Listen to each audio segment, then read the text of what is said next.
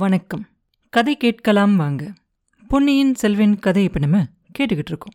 எல்லாரும் வெறியோட கத்திக்கிட்டு இருந்த மந்தாகினி தேவியை பார்த்துக்கிட்டு இருக்கும்போது மேலே மாடியிலிருந்து வர அந்த வேலை யாருமே கவனிக்கல இல்லையா? அப்ப பூங்குழலி அவங்க அத்தையை பார்த்து வேகமா பாஞ்சு ஓடுறா இல்ல அவ எவ்வளவுதான் வேகமா ஓடினாலும் கூட மேலிருந்து எரியப்பட்ட அந்த வேலோட போட்டி போட முடியாது இல்லையா? அவ மந்தாகினி அத்தை பக்கத்துல போறதுக்கு முன்னாடி அந்த வேல் அவங்க மேல பாஞ்சிருது. மறுபடியும் ஒரு தடவை அவங்க வீல் அப்படின்னு கத்திக்கிட்டு கீழே விழுந்துடுறாங்க. அதே சமயத்துல அந்த அறையில இருந்த அத்தனை பேரோட குரல்லையும் ஒரே பரிதாபம் தெரியுது.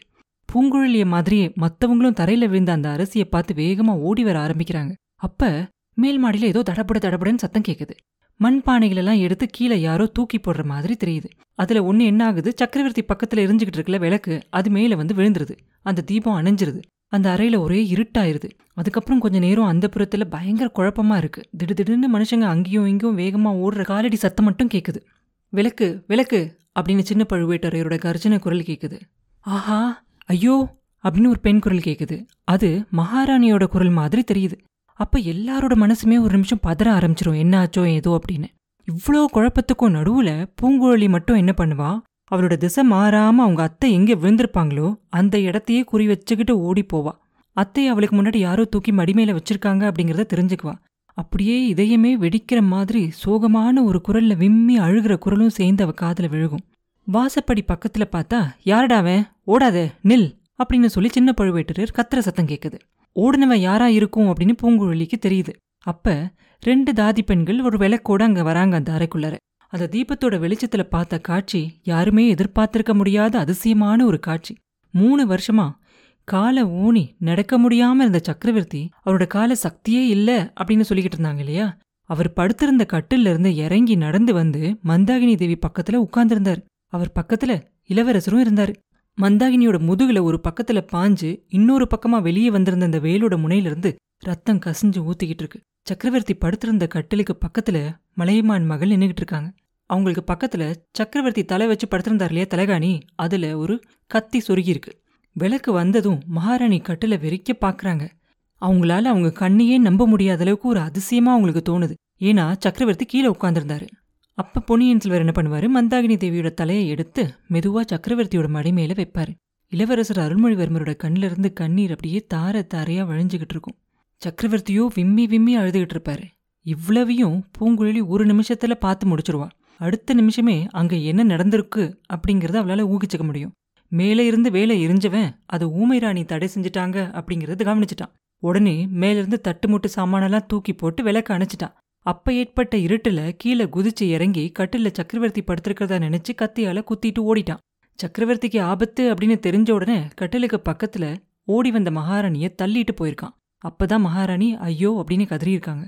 அதுக்கப்புறம் அந்த சதிகாரன் வாசப்பக்கமாக ஓடி போகும்போது அங்கே சின்ன பழுவேட்டரையரை தள்ளிட்டு ஓடி இருக்கணும் இவ்வளவையும் பூங்குழலி ஊகிச்சு தெரிஞ்சுக்கிட்டதுக்கு அப்புறமா இப்படி ஒரு செயலை செஞ்சுட்டு ஓடி போனானே அத்தை எப்படி கொண்டுட்டு போயிட்டானே அவனை கண்டிப்பாக போய் பிடிக்கணும் அப்படின்னு அவன் மனசில் ஒரு எண்ணம் வரும்.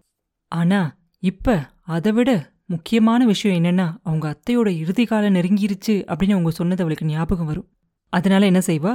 மந்தாகினி தேவி சக்கரவர்த்தியோட மடியில படுத்திருக்கிறத கூட ஒரு பெரிய விஷயமா நினைச்சுக்காம அவங்க பக்கத்துல போய் உட்காந்து அத்தை அத்தை அப்படின்னு கதறி அழுக ஆரம்பிச்சிருவா. ஐயோ நீ சொன்னது உண்மையாயிருச்சே பாவினா உன்னை தனியா விட்டுட்டு போயிட்டேனே அப்படின்னு சொல்லி அழுது புலம்புவா. ஆனா மந்தாகினியும் அவ இருந்த பக்கமே திரும்பியே பார்க்க மாட்டாங்க. அவங்களோட கண்கள் அப்படியே சக்கரவர்த்தியோட முகத்தை மட்டும் ஆவலா அண்ணாந்து பார்த்துக்கிட்டே இருக்கும். ஏன்? அவங்களோட கையை பிடிச்சுக்கிட்டு கண்ணீர் விட்டு அழுதுகிட்டு இருக்க இளவரசரை கூட அவங்க ஒரு நிமிஷம் கூட பார்க்க மாட்டாங்க. அதுக்கப்புறம் எங்கே பூங்குழலியை பார்க்கறது? பூங்குழலி இன்னும் புலம்ப ஆரம்பிச்சிருவா. அப்ப இளவரசர் என்ன பண்ணுவாரு? அவருடைய அழுகையை அடுக்கிக்கிட்டு சமுத்திரகுமாரி இது என்ன உன்னை நீ மறந்துட்டியா? நீ இருக்கிற இடத்த மறந்துட்டியா? அப்படின்னு சொல்லிக்கிட்டே எழுந்திருப்பாரு. பூங்குழலிக்கும் கொஞ்சம் ஒரு மாதிரி ஆயிரும். அதனால அவளோட துக்கத்தை அப்படியே அடக்கிக்கிட்டு எந்திரிச்சு நிப்பா. நின்னுட்டு சொல்லுவா அரசே எனக்கு என் அத்தையை தவிர இந்த உலகத்துல யாருமே கதி இல்லை அப்படின்னு சொல்லி அழுவா. இளவரசரோட கண்ணிலிருந்தும் கண்ணீர் அப்படியே வழிஞ்சுக்கிட்டே இருக்கும். அதை தொடச்சிக்கிட்டே சொல்லுவாரு பூங்குழலி அவ உனக்கு அத்தை. ஆனா எனக்கு என்னை பெத்த தாயை விட பத்து மடங்கு மேலான தாய் என்னை கூட்டிகிட்டு வர சொல்லி உன்னை அனுப்பிச்சு வச்சாங்க. ஆனாலும் என் முகத்தை அவங்க ஏறிட்டு கூட பார்க்கல. இதோட காரணம் உனக்கு தெரியும் இல்லையா? முப்பது வருஷத்துக்கு முன்னால பிரிஞ்ச எங்க அப்பாவும் அம்மாவும் இன்னைக்கு சேர்ந்திருக்காங்க. அவங்களுக்கு நடுவுல தடைய நிற்கிறதுக்கு நம்ம யாரு அப்படின்னு சொல்லிட்டு மகாராணி அங்க நிக்கிறவங்க எல்லாரையும் ஒரு தடவை பாக்குறாரு. பார்த்துட்டு மறுபடியும் பூங்குழலியை பார்த்து சொல்றாரு பெண்ணே இதுக்கு முன்னாடி நீ எனக்கு நிறைய உதவி செஞ்சிருக்க. அந்த உதவியெல்லாம் அவ்வளோ முக்கியமானதே இல்லை. இன்னைக்கு எங்க அப்பாவையும் எங்க அம்மாவையும் ஒன்று சேர்த்திருக்க பாரு. இந்த காட்சியை நான் பார்க்குற பாகியம் எனக்கு கிடைச்சிருக்கு பாரு. இதை நான் என்னைக்குமே மறக்க மாட்டேன். சமுத்திரகுமாரி உன் அத்தை இன்னைக்கு எவ்வளோ மகத்தான புண்ணியத்தை கட்டிக்கிட்டாங்க அப்படிங்கறத நினைச்சுப்பாரு சதிகாரனோட கொலை வேல் எங்க அப்பா மேல படாம காப்பாத்தினா அந்த வேலை அவங்களோட உடம்புல தாங்கிக்கிட்டாங்க. அவங்க உயிரை கொடுத்து சக்கரவர்த்தியோட உயிரை காப்பாத்திருக்காங்க. ஒரு தடவை இல்ல ரெண்டு தடவை அவரை காப்பாத்திருக்காங்க. உன் அத்தை மேல வேல் பாஞ்சதை பார்த்ததும் மூணு வருஷமா சக்தி இழந்திருந்த எங்க அப்பாவோட காலுக்கு மறுபடியும் சக்தி வந்துருச்சு. அந்த கட்டிலிருந்து எந்திரிச்சு ஓடி வந்தாரு. அதனால மறுபடியும் அவரோட உயிர் தப்பிச்சிச்சு. சதிகாரன் அவனோட குறி தப்பிடுச்சு அப்படின்னு நினைச்சு விளக்க அணைச்சிட்டு கீழே குதிச்சு வந்து மறுபடியும் அவரை கொல்ல முயற்சி செஞ்சிருக்கான். ஆனா சக்கரவர்த்தி எந்திரிச்சு வந்ததால அவனுடைய நோக்கம் நிறைவேறாம போயிருச்சு. அதோ என்ன பெத்த தாய் மலையமான் மகள் எவ்வளோ ஆச்சரியமா பார்த்துக்கிட்டு இருக்காங்கன்னு பாரு. உங்க அத்தை மேல வேல் பாஞ்சத எங்க அம்மாவும் பார்த்தாங்க. மறுபடியும் அந்த கொலைகாரன் அவனோட சதி செயலை செய்யலாம் அப்படின்னு நினைச்சு அவங்க ஓடி வந்தாங்க. அத்தை செஞ்ச உயிர் தியாகத்தை அவங்களும் செய்யணும் அப்படின்னு நினைச்சாங்க. எங்க அப்பாவை அவங்களோட உடம்பால மறைச்சு அவர் மேல விழப்போற அடுத்த ஆயுதத்தை தாங்கி அவங்களும் உயிர் விடணும் அப்படின்னு நினைச்சாங்க. கட்டில்ல எங்க அப்பாவை காணும் அப்படின்னு உடனே ஐயோ அப்படின்னு அலர்னாங்க சக்கரவர்த்தி அங்கேயே இருந்திருந்தா எங்க அப்பாவோ அம்மாவோ ரெண்டு பேர்ல யாரோ ஒருத்தர் கண்டிப்பா இறந்து போயிருப்பாங்க. சமுத்திரகுமாரி உன் அத்தை இந்த சோழ குலத்துக்கும் சோழ நாட்டுக்கும் எவ்வளோ பெரிய சேவை செஞ்சிருக்காங்க அப்படிங்கறத இப்போ உனக்கு புரியுதா? சதிகாரனோட ஆயுதத்திலிருந்து சக்கரவர்த்தி உயிரிழந்திருந்தா சோழராஜ்யம் சின்னாபின்னமா போயிருக்கும். பழுவேட்டரையர் குலத்துக்கு என்னைக்கும் மாறாத பழி சொல்லி ஏற்பட்டிருக்கும். எங்க அப்பாவோட உயிரையும் அம்மாவோட உயிரையும் மட்டும் இல்ல பழுவேட்டரையரோட குல பெருமையையும் உங்க அத்தை காப்பாத்திருக்காங்க. சோழ நாட்டுக்கே பெரிய விபத்து நேராம காப்பாத்திருக்காங்க. சோழ வம்சத்துக்கே குலதெய்வம் ஆயிட்டாங்க. பூங்குழலி உன் அத்தைக்காக இனி நான் ஒரு சொட்டு கண்ணீர் கூட விட போறதில்ல. அவளுக்காக நீயும் அழாத. வேற யாரும் துக்கப்பட வேண்டியதில்ல. இப்படி ஒரு தெய்வ மரணம் யாருக்கு கிடைக்கும்? முப்பது வருஷமா பிரிஞ்சிருந்த கணவரோட உயிருக்காக உயிரை கொடுக்கற பாக்கியம் யாருக்கு கிடைக்கும்? அவரோட மடியிலேயே தலைய வச்சுக்கிட்டு நிம்மதியா உயிரை விட போற பேரும் யாருக்கு கிடைக்கும்? அப்படின்னு சொல்லிட்டு இளவரசர் மறுபடியும் ஒரு தடவை சுத்தியும் முத்தியும் பாப்பாரு அந்த அறையிலையும் அந்த அறையோட வாசப்படியிலையும் அதுக்கு பக்கத்துல நின்னவங்களையும் எல்லாரையும் பாப்பாரு எல்லாரும் அவர் சொல்றதை கேட்டுக்கிட்டு இருக்காங்க அப்படின்னு தெரிஞ்ச உடனே மறுபடியும் சொல்லுவார் பூங்குழலி உன் அத்தை இறந்துட்டதா? நீ அழாத ஆயிருவ அப்படின்னு நினைச்சு பயப்படாத. நீ இன்னைக்கு செஞ்ச உதவிய நான் என்னைக்கும் மறக்க மாட்டேன். உன்கிட்ட என்னைக்கும் நன்றியோட இருப்பேன். நான் ஒருவேளை மறந்துட்டாலும் சின்ன பழுவேட்டரையர் மறக்க மாட்டாரு. உன் அத்தையும் நீயும் இன்னைக்கு அவருக்கு எவ்வளோ பெரிய உதவி செஞ்சிருக்கீங்க? சக்கரவர்த்தி மேல வேலோ கத்தியோ பாஞ்சிருந்தா உலகம் என்ன சொல்லியிருக்கும்? தஞ்சாவூர் கோட்டை தளபதியான பழுவேட்டரையர் தான் அதுக்கு காரணம் அப்படின்னு சொல்லியிருக்கோம். கோட்டை வாசல கொடும்பாலூர் வேளார் வேற காத்துக்கிட்டு இருக்கார். பழுவூர் குலத்தை அடியோடு ஒழிச்சு கட்டுறதுக்காக ஏதாவது காரணம் கிடைக்குமா அப்படின்னு காத்துக்கிட்டு இருக்கார். அவ்வளவு ஏன்? இன்னைக்கு நான் உன் உதவியோட கோட்டைக்குள்ள வராம இருந்திருந்தா கோட்டை தளபதி மேல எனக்கு கூட தான் சந்தேகம் வந்திருக்கும். அதனால சின்ன பழுவேட்டரையர் மத்த எல்லாரையும் விட உன்கிட்ட அதிக நன்றி செலுத்தணும். அவர்கிட்ட நீ என்ன பரிசு கேட்டாலும் கொடுப்பாரு. அவரோட சொத்துல பாதி கேட்டாலும் கொடுத்துருவாரு அப்படின்னு சொல்லுவாரு. இப்படி அவர் சொல்லும் போதே இளவரசர் என்ன பண்ணுவார்? சின்ன பழுவேட்டரையரை பார்த்துக்கிட்டே இருப்பார். அவரோட கடமையை அவர் சரியா செய்யலை அப்படிங்கிறத அவருக்கு உணர்த்தணும் அப்படிங்கிறதுக்காக தான் இளவரசர் அப்படி பேசுவார். சின்ன பழுவேட்டரையூர் எப்பயுமே ரொம்ப கம்பீரமாக இருப்பார் இல்லையா? அவரை யாராலையும் எதுவும் செய்ய முடியாது. அவர் தான் எல்லாத்துலேயும் சரியாக இருக்கார் அப்படின்னு. ஆனால் அன்னைக்கு அப்படி இருக்க மாட்டார். அவரும் அவரோட கடமையை சரியாக செய்யலை அப்படிங்கிறது அவருக்கும் தெரியும். அதனால கொஞ்சம் வெக்கப்பட்டுக்கிட்டு தான் நிற்பார் இளவரசர் இவ்வளோ நேரம் சொன்னதெல்லாம் கேட்டு மனசுல கொஞ்சம் சந்தோஷப்பட்டுக்கிட்டு இருந்த பூங்குழலி கடைசியா பரிசை பத்தி சொன்னதும் பழைய கோவம் வந்துடும் சமுத்திரகுமாரிக்கு அவ்வளவுதான். அங்கேருந்து டக்குன்னு எந்திரிச்சிருவா. எந்திரிச்சு சொல்வா இளவரசே எனக்கு யாரோட நன்றியும் தேவையில்லை பரிசும் வேண்டியதில்லை. எனக்கு அடைக்கலம் கொடுக்கறதுக்கு சமுத்திரராஜன் இருக்கான். என் படகும் கால்வாய் முனையில பத்திரமா இருக்கு. இதோ நான் புறப்படுறேன். ஒருவேளை என் அத்தை உயிர் பிழைச்சா இல்லை அது வீண் ஆசை. காலையிலேயே என் அத்தை வரப்போகிறத வரப்போறத தெரிஞ்சுதான் சொல்லியிருக்காங்க. இனி அவங்க பிழைக்க போறதில்ல. எனக்கு இங்க வேலையும் இல்ல. என்னைக்காவது ஒரு நாள் நீங்களும் கொடும்பாலூர் இளவரசியும் கோடிக்கரைக்கு வந்தா அப்படின்னு பூங்குழலி வானதி இருக்கிற இடத்த பார்த்து சொல்லிக்கிட்டு இருப்பா. அப்ப வானதி வந்து அப்படியே ஆச்சரியத்தோடையே இவங்களை பார்த்துக்கிட்டே இருப்பா. சொல்லிக்கிட்டு இருந்த பூங்குழலி திடீர்னு சிச்சி எது என்ன ஆசை? நான் போயிட்டு வரேன் அப்படின்னு சொல்லிக்கிட்டே வாசப்படியை பார்த்து போக ஆரம்பிச்சிருவா. அது வரைக்கும் ஏதோ பிரம்ம பிடிச்சவ மாதிரி நின்றுட்டு இருந்த வானதி வேகமாக அங்கே வந்து பூங்குழலியை போகாம அவ ரெண்டு கையாலையும் தடுத்து என் அருமை தோழி நீ எங்க போற? நானும் உன்ன மாதிரி அனாதைதான் அப்படின்னு சொல்லுவா. அவ இன்னும் கொஞ்சம் பேசுறதுக்கு முன்னாடி பூங்குழலி சொல்லுவா தேவி நான் உங்களோட தோழியும் இல்ல நீங்க என்ன மாதிரி அனாதையும் இல்ல சீக்கிரமாவே இளைய பிராட்டி வந்துருவாங்க அப்படிம்பா. வானதிக்கு அப்பதான் உண்மையிலேயே இளைய பிராட்டியோட ஞாபகமே வரும். ஐயோ அக்காவுக்கு இங்க நடந்ததெல்லாம் ஒண்ணுமே தெரியாதே செய்தி சொல்லி அனுப்பணுமே அப்படின்னு சொல்லுவா. அதுக்கும் ஒரு கவலையா? கோட்டை வாசல்ல உங்க பெரியப்பா இருக்காரே அவர்கிட்ட சொன்னா செய்தி அனுப்புறாரு அப்படின்னு சொல்லிட்டே பூங்குழலி வானதியோட கையை தள்ளி விட்டுட்டு நடக்க ஆரம்பிச்சிருவா. மறுபடியும் வாசப்படி கிட்ட போன உடனே சின்ன பழுவேட்டரையர் கையை வச்சு மறைப்பாரு. மறைச்சிட்டு சொல்லுவாரு பெண்ணே பொன்னியின் செல்வர் சொன்னதெல்லாம் நான் கேட்டுக்கிட்டு தான் இருந்தேன். அவர் சொல்றதெல்லாம் உண்மைதான். என் குலத்துக்கு அழியாத கெட்ட பேர் வந்திருக்கும். அப்படி வராம நீ தான் காப்பாத்தின. உனக்கு நான் என்னைக்கும் நன்றியோட இருப்பேன். நீ என்ன பரிசு வேணும்னாலும் கேட்கலாம் அப்படிம்பாரு. பூங்குழலி ஒரு மாதிரி சோகமா சிரிச்சுக்கிட்டே தளபதி இங்க இருக்கவங்கள சில பேருக்கு சக்கரவர்த்தி உயிர் பிழைச்சதால சந்தோஷம். ஒரு சிலருக்கு அவருக்கு நடக்கிற சக்தி வந்ததால சந்தோஷம். இன்னும் சிலருக்கு பழுவேட்டரையர் குலத்துக்கு கெட்ட பேர் வராம இருந்ததால சந்தோஷம். என் அத்தைக்கு வந்த இந்த மரணத்தை பத்தி யாருக்குமே கவலை இருக்கிறதா தெரியல. நானாவது அதை பத்தி கவலைப்பட வேண்டாமா? என் அத்தைய கொன்னவன் எங்க போனா அப்படின்னு தேடி கண்டுபிடிக்க பாக்குறேன். தயவு செஞ்சு எனக்கு வழிய விடுங்க அப்படிம்பா. பூங்குழலி இப்படி சொன்னதை கேட்ட உடனே காலாந்தக கண்டருக்கும் தூக்கி வாரி போடும். பின்னே உன்கிட்ட நான் தோத்து போயிட்டேன். கொலைகாரனை விட்டுட்டு சும்மா நின்னுகிட்டு இருக்கேனே. அவனை கண்டுபிடிக்காட்டி சக்கரவர்த்தி பிழைச்சதால மட்டும் என் பழி தீந்துராது உன் வார்த்தைகளை நம்பாம இருந்தது தப்புதான். கொலைகாரன் எங்க போயிருப்பான்? என்னை தள்ளிட்டு ஓடுனா?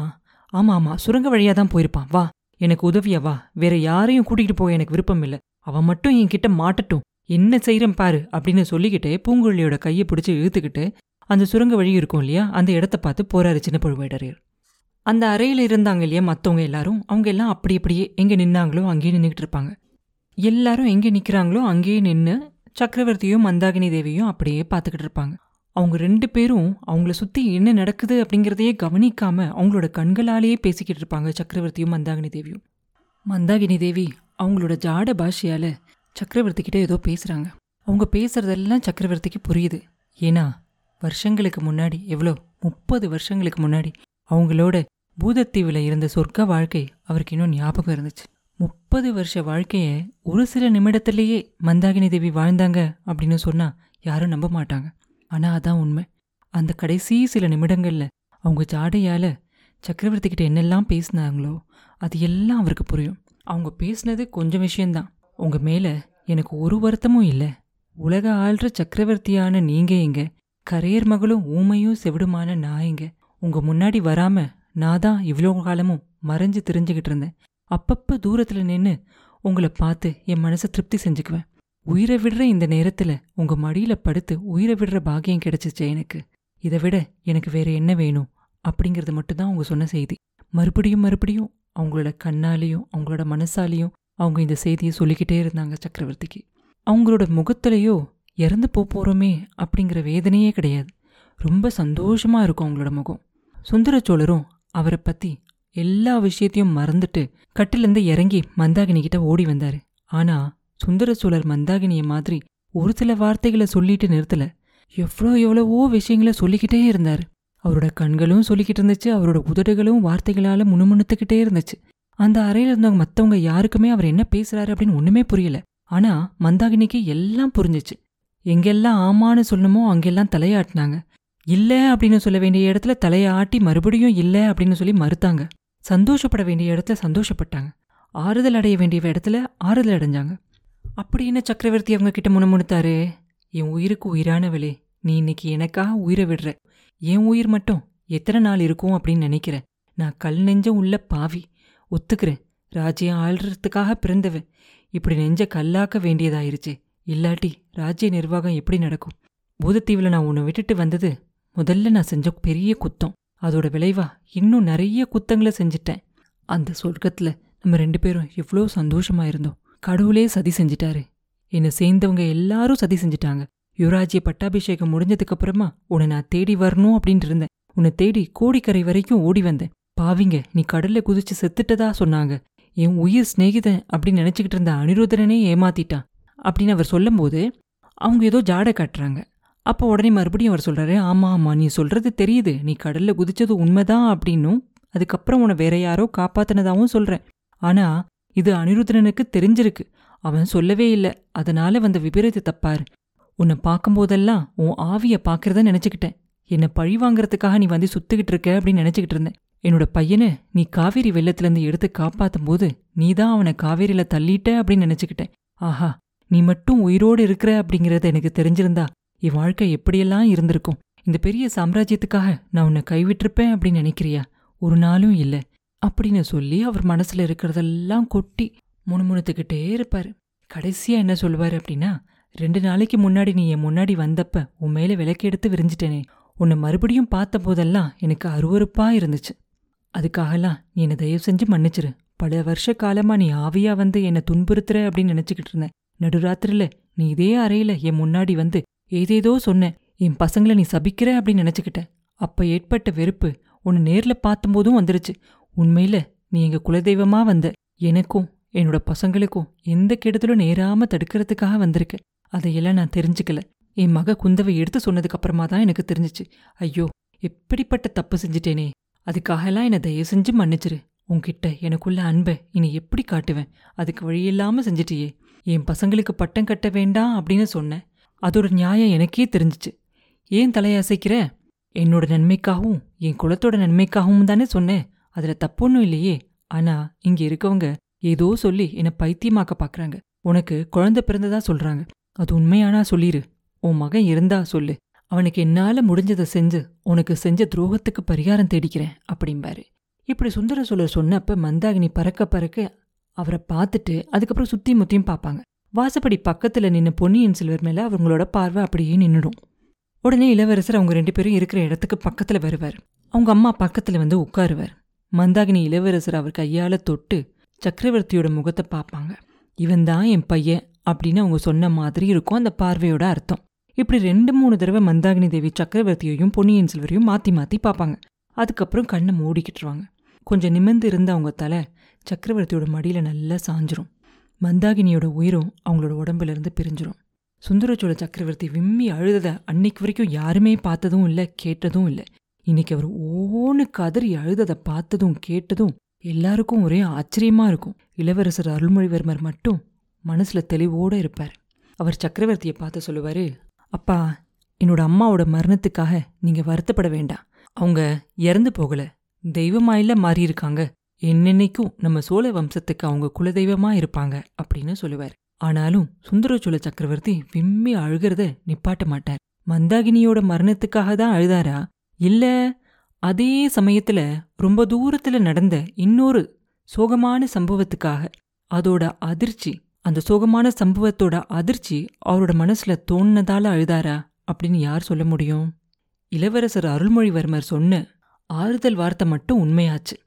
பொன்னியின் செல்வர் பின்னாடி பிற்காலத்துல ராஜராஜ சோழர் அப்படிங்கிற பேரோட சிங்காதனம் ஏறினதுக்கு அப்புறம் ஈழத்து ராணி அப்படின்னு எல்லாரும் கூப்பிட்ட அந்த மந்தாகினி தேவிக்காக தஞ்சாவூர்ல ஒரு கோயில் கட்டினார். அது கொஞ்ச காலம் சிங்கள நாச்சியார் கோயில் அப்படிங்கிற பேரோட ரொம்ப பிரபலமா இருந்துச்சு. நாளடைவுல அந்த பேர் மாறி மாறி சிங்காச்சியார் கோயில் அப்படின்னு ஆயிருச்சு. இன்னைக்கும் தஞ்சாவூர் நகரத்துல சிங்காச்சியார் கோயில் அப்படிங்கிற ஒரு சின்ன கோயில் இருந்துகிட்டு தான் இருக்கு. நம்ம கதையில அப்புறம் என்ன நடந்துச்சு? அப்படிங்கறத அடுத்த பதிவுல பார்ப்போம் மீண்டும் உங்களை அடுத்த பதிவில் சந்திக்கும் வரை உங்களிடமிருந்து விடைபெறுவது உண்ணாமலே பாபு. நன்றி.